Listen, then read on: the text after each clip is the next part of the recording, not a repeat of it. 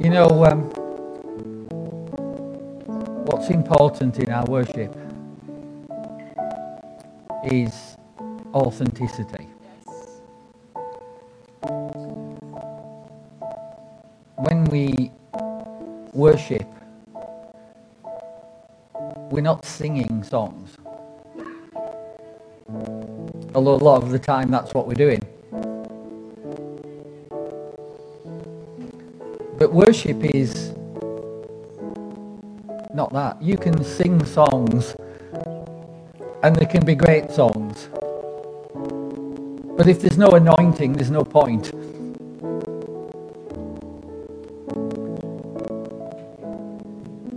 Worship's about a giving of ourselves, a giving of ourselves to the one we worship. And you know, um, we sang that song a few weeks ago, didn't we? I'm sorry, Lord, for the things I've made it. Because it is all about Him. When we worship, we're ministering to Him. We're giving of our hearts to Him. We're adoring Him. We're praising Him. We're thanking Him. But it is all about Him. And, it, and it's so important that we get that. It's so important that we grasp that. I just want to talk a little bit this morning about worship and about prayer. So you can scrap the slides again.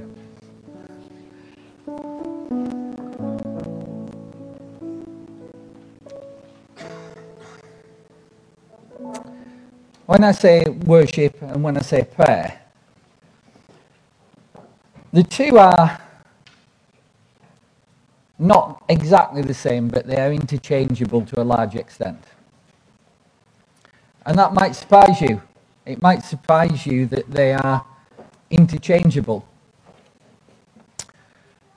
But they only seem so different because we've made them different.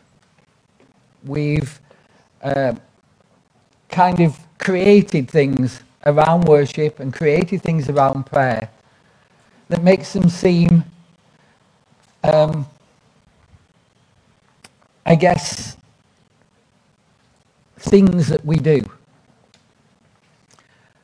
And they can never be just things that we do.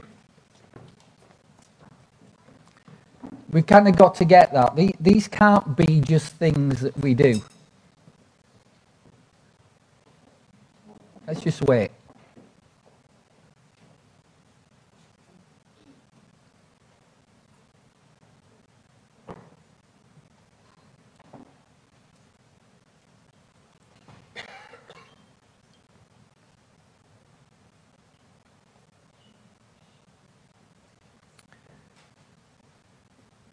You have been given the greatest gift on earth. I don't know if you realize that. I don't even know if you know what that greatest gift is. The greatest gift that you have been given on earth is the ability to pray. And just by saying that, that, that probably kicks off some things. You see, we talk about, don't we, that there's power in prayer and we go, more power, Lord, or something like that. And, and we've got an idea of what prayer looks like. But the greatest gift that you have been given right now is the ability to pray. And you go, well, surely it's salvation. Well, salvation's a start. But Jesus never intended salvation to be an end. He intended that you enter into eternal life. And what is eternal life? That you might know him. Not that you might do Christianity. Not that you might do church. Not that you might have a particular idea about what you want your Christian life to look like. Eternal life is about knowing Him. And if we don't know Him, we haven't fully entered into what we've been given.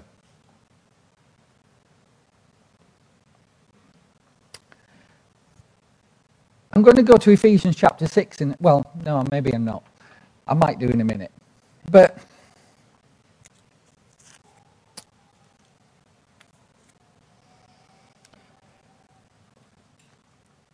see, the greatest gift that you have in your life is the ability to know God.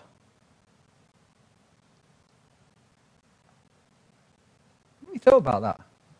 the ability to know God.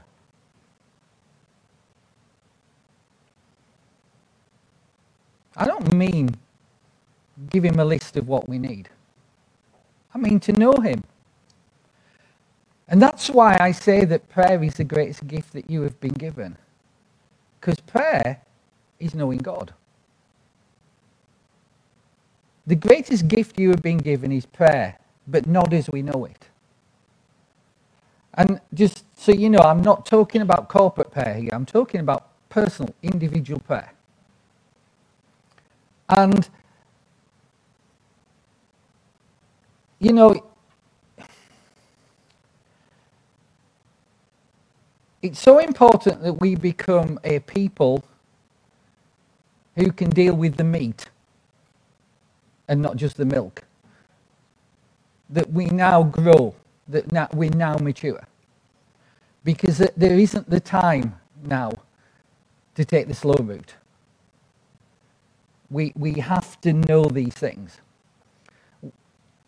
Every believer for 2,000 years has been offered the ability to know God. And yet, so few have managed it. We talk about religion or relationship, don't we? And we say Christianity is a relationship. But the question is, how much of a relationship do we really have when we're honest about it? Is that because we've made things something that they aren't? And because of that, we miss out on what they're really meant to be. And prayer is about knowing God.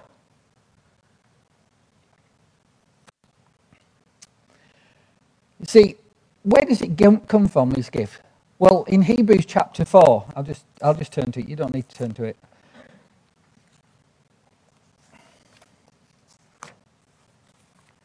I kind of conveniently put yellow stickies on earlier. Hebrews chapter 4, verse 16. It's talking about how Jesus, unlike what Israel had dealt with up to that point, where they had to go through lots of things to get to God. And you couldn't ever really get to God.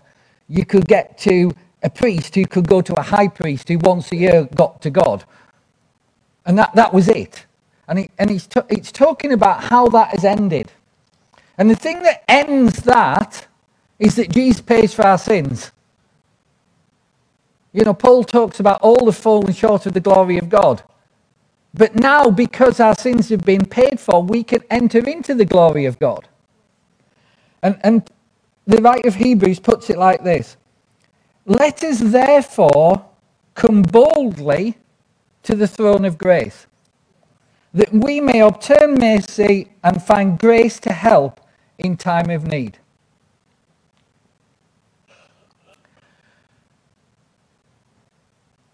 We have on offer the ability to come boldly before the throne of God.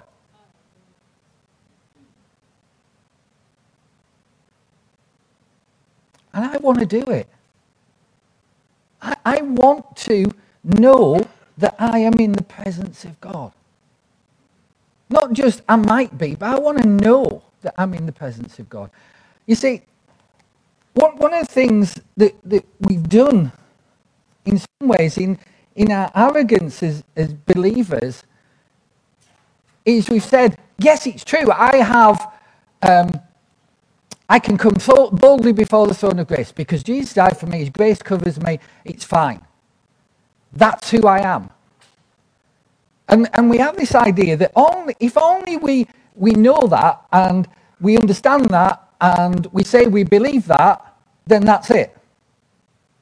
It's almost like if you, if you know who you are in Christ, that's it. So just believe it harder.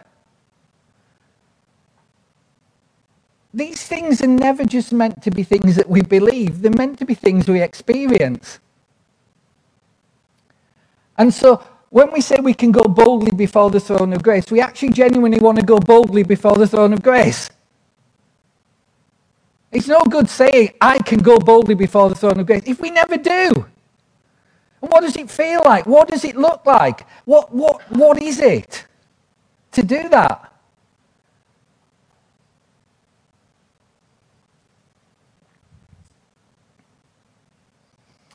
You know, when Jesus said this is eternal life, that they might know you, he used a particular word there. And uh, that word is ginosko, Greek word. And it doesn't just mean know about you or have information about you. It doesn't actually mean that I'm acquainted with you. So in this room, I know, I think I know everybody, but I know everybody to different extents. I know lots of things about most of you. Now you're starting to look worried that I know lots of things about most of you. And the others are thinking, I wonder what he knows about them. But that's not what this word means. This word, and, and, and I've written it down, means this intimate personal contact.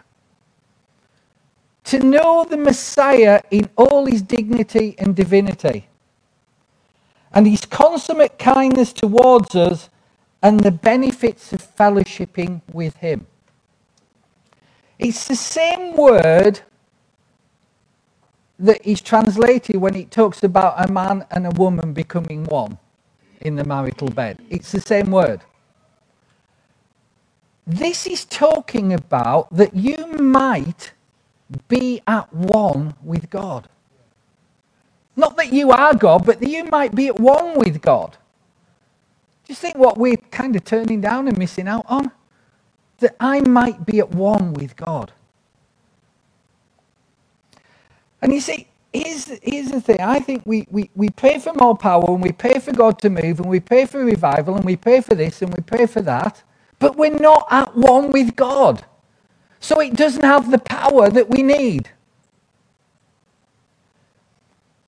One of the things that I find really challenging is, um, and Bob will remember this, we, we went to Ukraine a number of years ago, um, and we were in Boyaka, and we were doing a, like a, a couple of nights there, and I was praying for people that they might receive healing, and, and people were healed. And there was these fantastic testimonies. One lady um, recovered a lot of her sight. Just amazing things happening. But at the end of the meeting, there was this little boy, and he was deaf. And I prayed for him six times, and he didn't get his hearing back. And it broke my heart. See, it shouldn't be like that. I remember um, this story being related to me. Many of you have heard of a, a guy called Oral Roberts. He had an incredible healing ministry in the 50s. And he used to talk about this same thing, how it used to break his heart. Not, and, and it was almost like he, he couldn't enjoy the ones that had been healed because it broke his heart for the ones that hadn't. And you think, well, okay, but that's a reflection of God's heart, isn't it? He breaks his heart for the ones that haven't. And, and Oral Roberts says there, there was one night, and it was, he talks about 1952 in Jacksonville. And it stands out in his, it stood out in his memory because that was the one night when everybody in the big tent got healed. And they walked around afterwards and collected crutches and all sorts of things. Everybody, nobody not healed. Not in the healing room at the back or anything. Every single person got healed, but it only happened once. And I'm believing that we will see a move of God where that happens.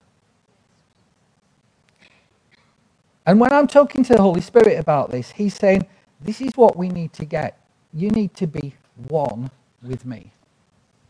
One with me. Knowing me.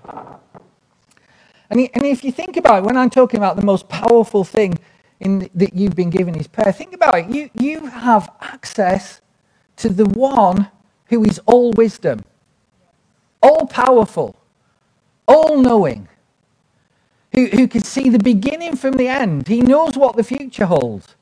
He knows what's happening in your, your heart. He knows what's happening in other people's heart. He can see it all, and he's the only one with any ability at all to do anything about it.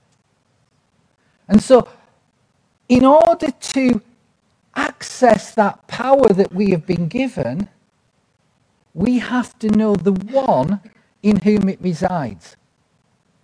And you can say, well, you know, I've got the Holy Spirit. The Holy Spirit lives in me, so I can, I can do it all. I've got all the, uh, all the power that, that is in me. I just need to believe it more. Well, where is it then? What results are we seeing? We need to see greater results, not boast about what we have done, but desire to see more than we've seen before.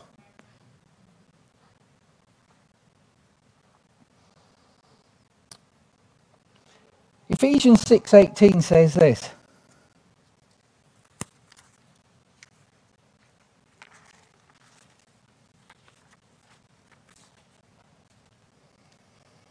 Praying always with all prayer and supplication in the Spirit, being watchful to this end with all perseverance and supplication for all the saints.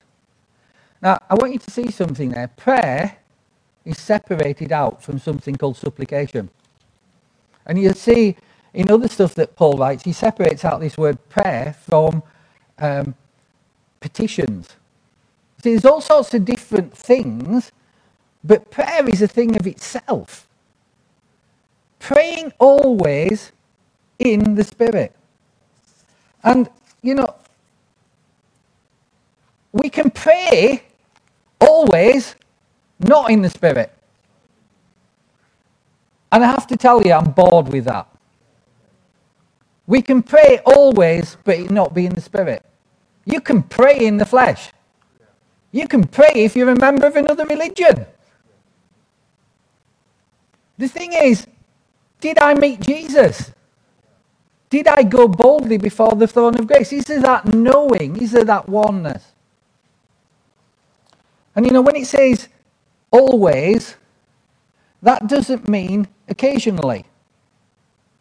Nor does it mean regularly. Because people can say, well, I always pray. I always pray on a Wednesday. I always pray on a Monday. It's not, that's not the word there. Always, the word translated there, you might have heard that word in a different context. It's the word kairos. You've heard of kairos moments, special moments. The, the actual word means at the sharp point of something at the opportunity that will pass. That's what it means. And so, what that's saying is at every opportunity, at every sharp point of your day, the Holy Spirit is the one who's going to give you what you need, and the Holy Spirit's the one with the answer, so you better talk to him. That's what Paul's saying. You, you can't walk through these days or those sharp points in every day without talking to the Holy Spirit. Now, you can't do that. You can't pray always if prayer is the thing that we thought it was. You can only do that if prayer is relationship. Some people try and pray all day, all the time. But if there's no relationship and no knowing and no oneness, it, it kind of dries up and it's hard work. I, trust me, I know I've done it. It's hard work. And he talks about being watchful to this end with all perseverance. That word watchful, what does that mean? Because these, these words are important. They, they chose them carefully. Paul chose these words carefully. And that word watchful means stay alert. You don't get any time off from this relationship with God if you're going to be okay. You don't get any time out because the enemy doesn't have any time out. So you don't get any time out. You stay alert.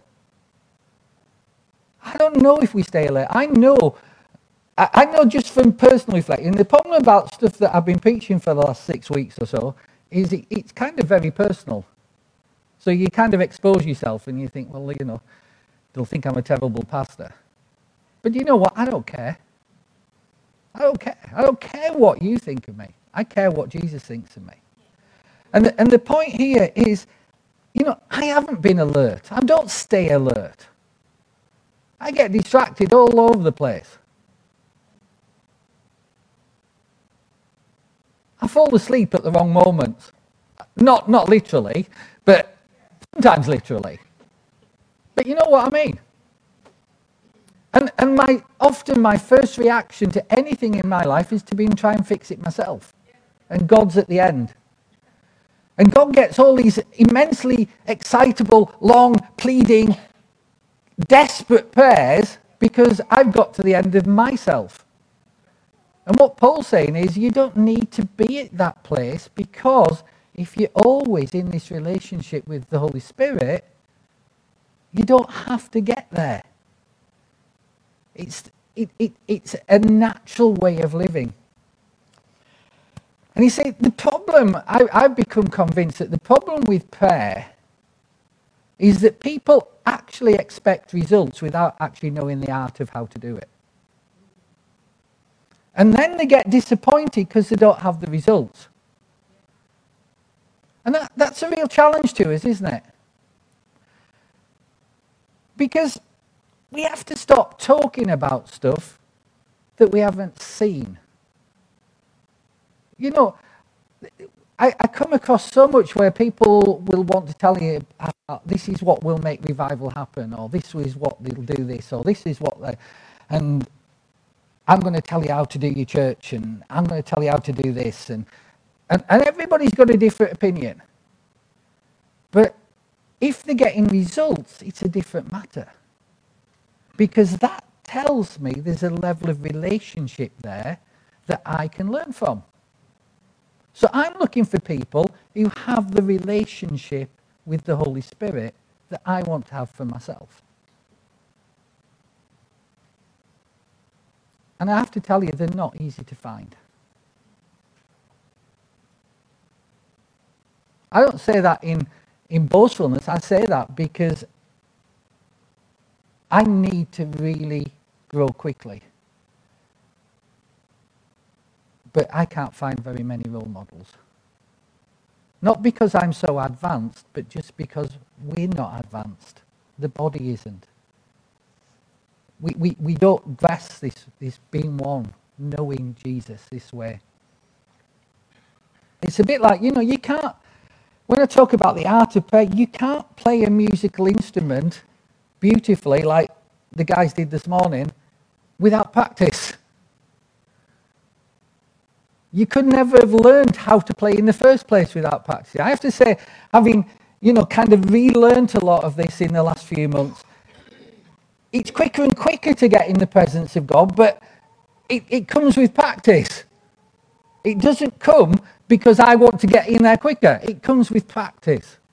And so we, we have to practice this, this art of prayer. So, what, what is it?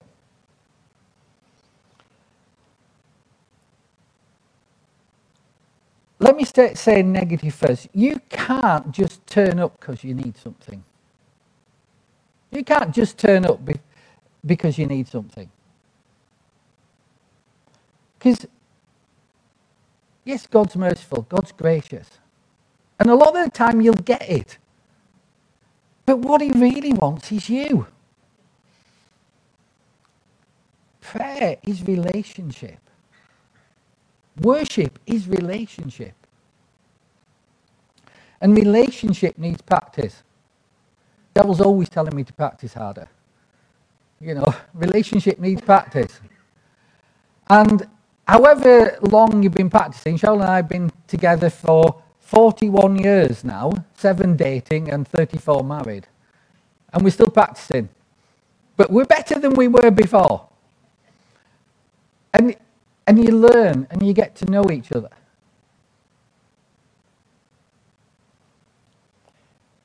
Let me say it this way prayer is not a luxury, it's not an add on, it's a life. You go, I can prayer be a life? Well, let, let, me, let me kind of try and unpack that for you, which is where I'm going. The true nature of prayer is self giving. The true nature of worship is self giving. You know, when, and I, you know, we've all done this, when you turn up in a room and you sing the songs, but you haven't given of yourself, you didn't really worship. I, I know lots of times I've sung the songs, and it's just not done me any good. You see, the true nature of prayer is self giving. I'm going to say something now, and, and just you can leave it there because I'm going to explain it. Unless your prayer is backed up by you, your answer will not be backed by God. I don't mean like you do something to make it happen. I mean, you've invested you in it. See, Jesus didn't come and say, I'm come that you might have eternal life. And this is eternal life that your prayers will get answered. His goal has always been that we would have relationship with him. His goal is not to do all this other stuff because his primary goal with Adam before we made before Adam made a mess of it was to walk in the garden with him in the cool of the evening. So that Adam might know him and he might enjoy Adam. That's that's God's goal.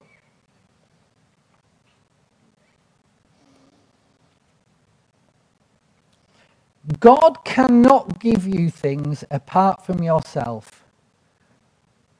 And you cannot take things from God apart from yourself.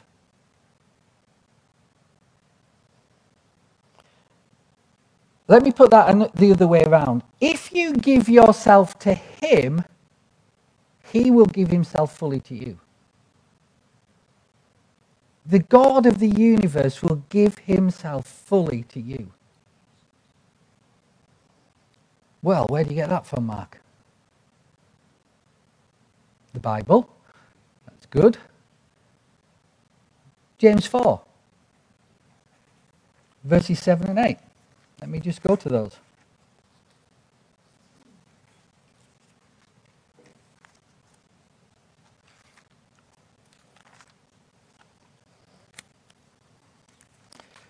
If you've been around faith life for any length of time at all, you know these verses. In fact, I think these were kind of the, the, the first life group teachings we did quoted this verse.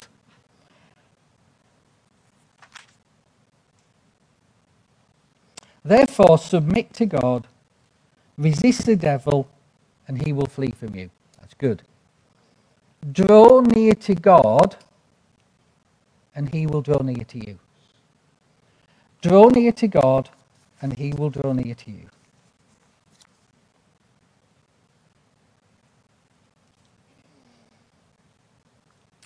Let me just explain that because here's the point.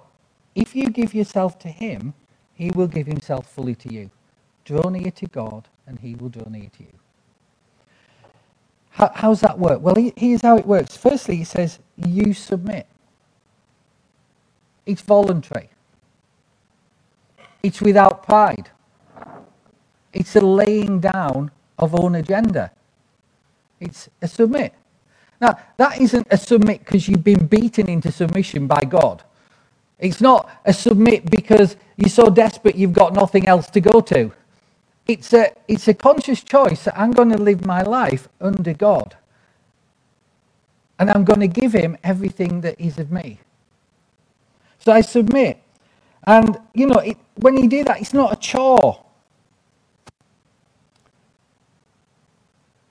The, the words translated there mean to place yourself under God's arrangement. That would be cool, wouldn't it? Instead of placing ourselves under our arrangements, placing ourselves under God's arrangements. And, and this word draw near, it's in, a, in a, it's in something called the perfect tense. What it means is immediate imminence. In fact, here, when you, you look at the, the expansion of, of what it's saying, it's saying, it is here. The presence of God, the moment of coming has happened. Draw near to God. Give of yourself fully to God. And the moment of the presence of God, the moment of his coming happens. Do, do you get it? Do you get what I'm saying? Because this is, this is kind of so important.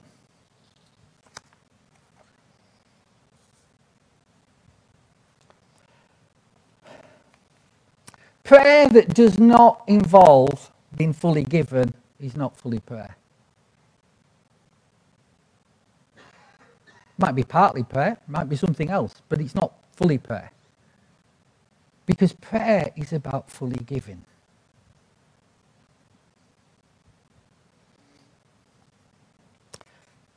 You know, when you look at, at personal prayer, when you look at your time with God, when we look at our time with God,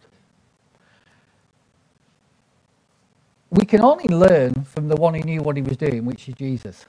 Yeah? Uh, because if we're short of role models, we might as well look to Jesus.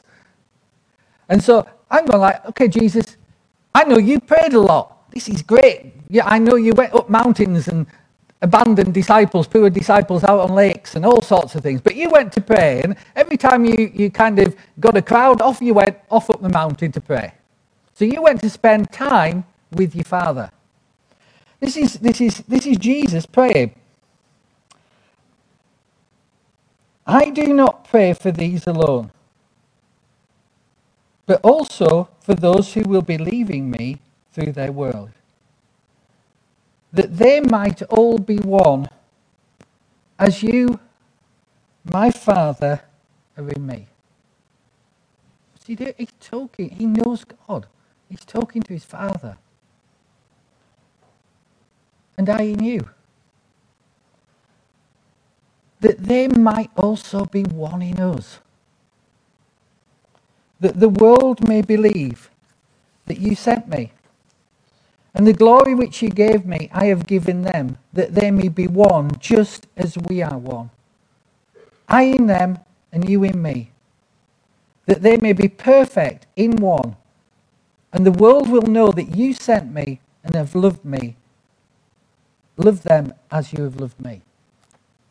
How does the world know Jesus has sent the church? When the church is one with Jesus. Him in me, me in him. Not just an abstract thing to say, you know, that, that, that's my brand of Christianity. But in reality. Him in me, me in him.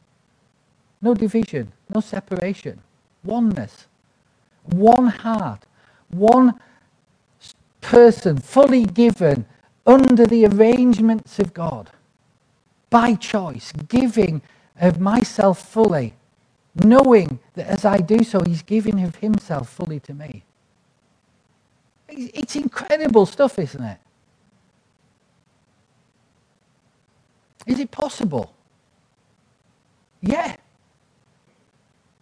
Is it common? No. How is it possible? How do we know? Because people have been like this through the years. Smith Wigglesworth disappeared off into the spirit realm for hours on end to spend time with the one he loved, sat in his armchair. Other people, Aimee Semple McPherson, Kathryn Kuhlman, Charles Finney. And what happens? What follows their ministry? What follows their ministry is revival. And what is revival? That the world knowing that He is God. And how do they know He is God? Because we are one with Him. That's prayer. That's the art that we need to practice.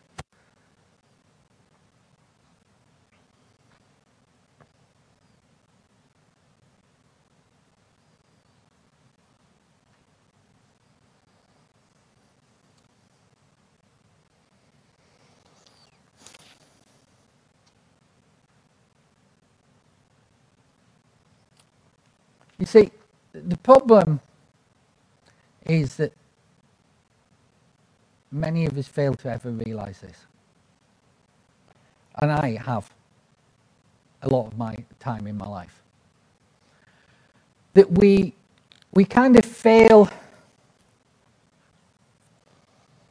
to realize what it's all about, what this prayer stuff's all about. And you know, then it becomes, it's always, please do this, Lord. Bless this, Lord. Give me this, Lord. Send this, Lord. And, and we, we kind of have this idea that if we can get more and more people to pray more and more, 24 7, everywhere, something magical will happen. But it's not about quantity. Revivals seemingly always start with a few people who've discovered that you can know God.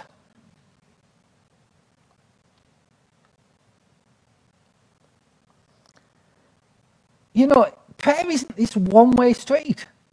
It's not me giving my list or me telling God what I'd like.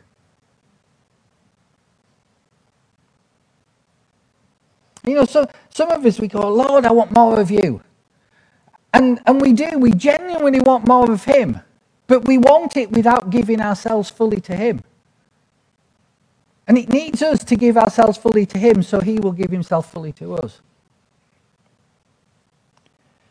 And you know, it's so much, isn't it? You, you, you see this so much. Give me, Lord, give me, Lord, give me this, give me that, give me, send this, Lord, do this, give me this, give me this. That's not prayer. Prayer is, I give you me, Lord.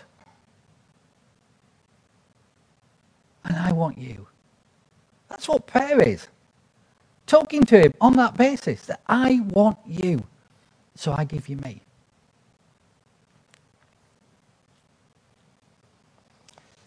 And you know, when you do, it, it's kind of just incredible. I've had moments the last couple of weeks where like, the Holy Spirit just, he just plonks himself. There's no other word for it. He just comes and sits in my man cave.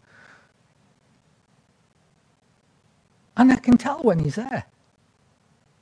But not only can I tell when he's there, I can feel when he's there and I can hear when he's there.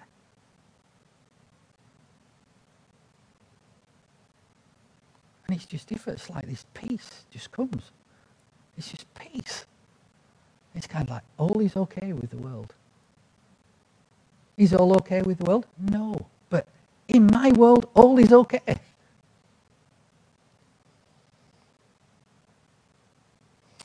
You know, I remember that, that my younger self, there's some things that I would ask for in prayer. And I would be desperate for them. And I'd plead for them. And, and like week after week, I'd pray for them. And I'd go, God, why are you not answering this? Why are you not answering this?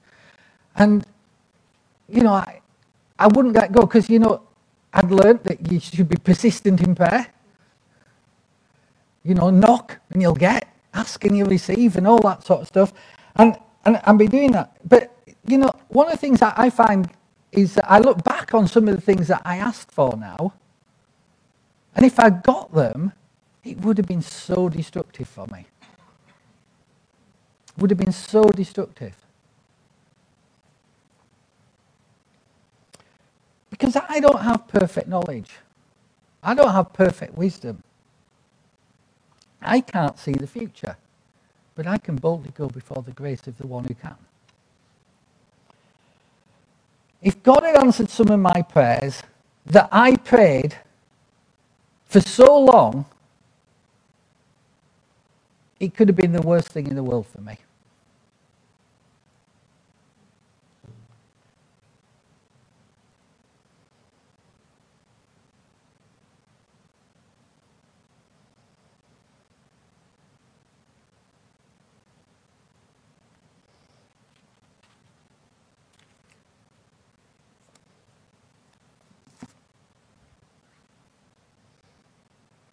Holy Spirit wants to talk about this again next week, by the way. But you know, one of the things that I prayed for for years would be that we would see revival and it, it wouldn't bypass our church when it came. And, you know, for years we had people would come and they come as, as like speakers to the church, they come to conferences that we were hosting and so on. And almost without fail, they would say something special about our church and that how revival was coming to England. It was going to start in Cambridge and it was going to start with us. And that, that was kind of the gist of it. And I, I remember spending hours and hours in prayer asking God to, to send His Spirit, to send revival and all the rest of it. And I meant it. And there's, there's been points where it was so close that you could kind of almost touch it. In fact, sometimes there's one or two occasions where we thought it had arrived. And yet it kind of faded away every time. And there, there might be all sorts of reasons for that. But looking back, the reason the reason I focus on is that I think if God had sent revival at that point in time, it would have destroyed our church and possibly me. Does God want revival in our nation? Yes, of course he does. But he's more concerned with it not harming us and destroying us. If we're not in the right place with him, it will kill us.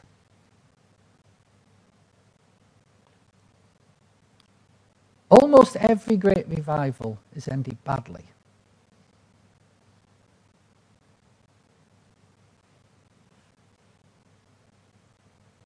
The revival is genuine. But the enemy can use it. And so you get to this point where you think, I'm not going to pray for revival anymore. But you still go to prayer meetings to pray for revival, but you're kind of not expecting anything. And I'm not really sure what we would do if it happened. But that's a good place to be not knowing what you'd do if it happened. Because then you'd have to rely on the Holy Spirit. I got to the point where I'm thinking, you know, I was looking back and thinking, that would have been awful if you'd answered my prayers, God. That would have been awful.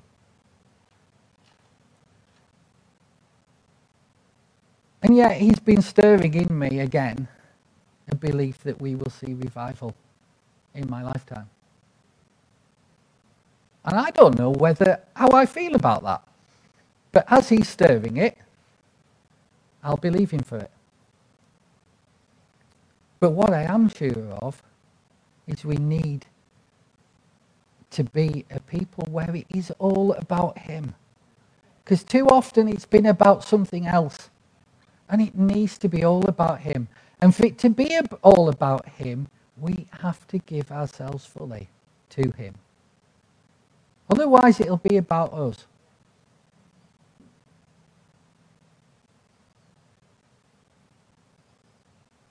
Do I want revival? Of course I do. Does God want revival? Of course He does. But I want God more than I want revival. And He wants me more than He wants revival. And that's so amazing, isn't it? prayer is fully giving of ourselves to God so that he will give does give himself fully to us.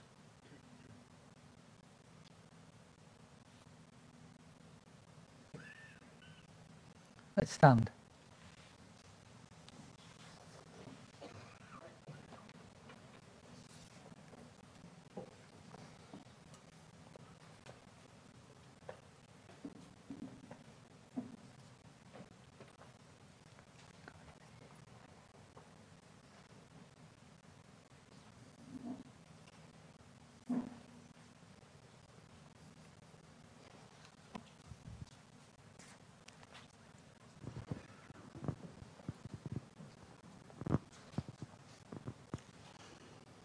I'm just going to pray, so why don't you just get yourself in that place before God?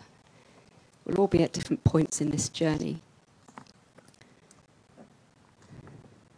But if anyone has ears to hear what the Spirit is saying to the church right now, then this is it.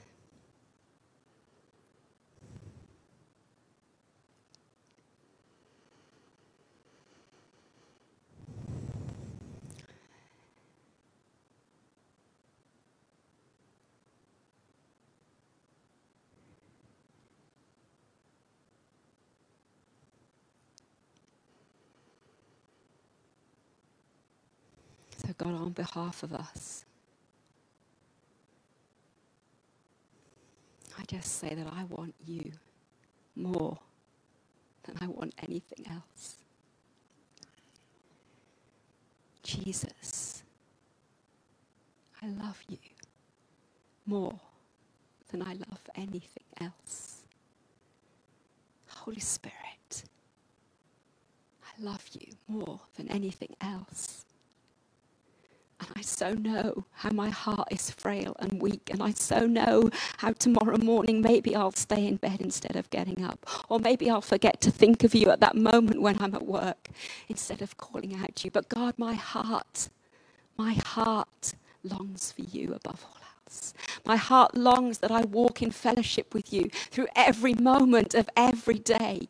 God, my heart longs that I know you that I know you and that I allow you to know me intimately. I don't want to hold back anything from you. I don't want to only give you a part, I want to give you it all. That Jesus, Jesus, you receive all glory and you receive all honor, and that you are seen through your people in this land.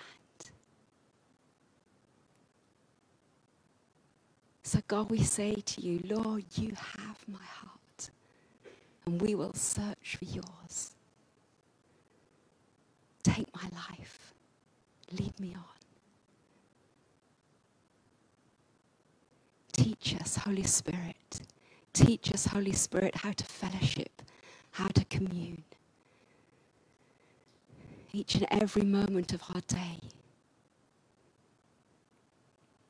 With Father, Son, and Holy Spirit.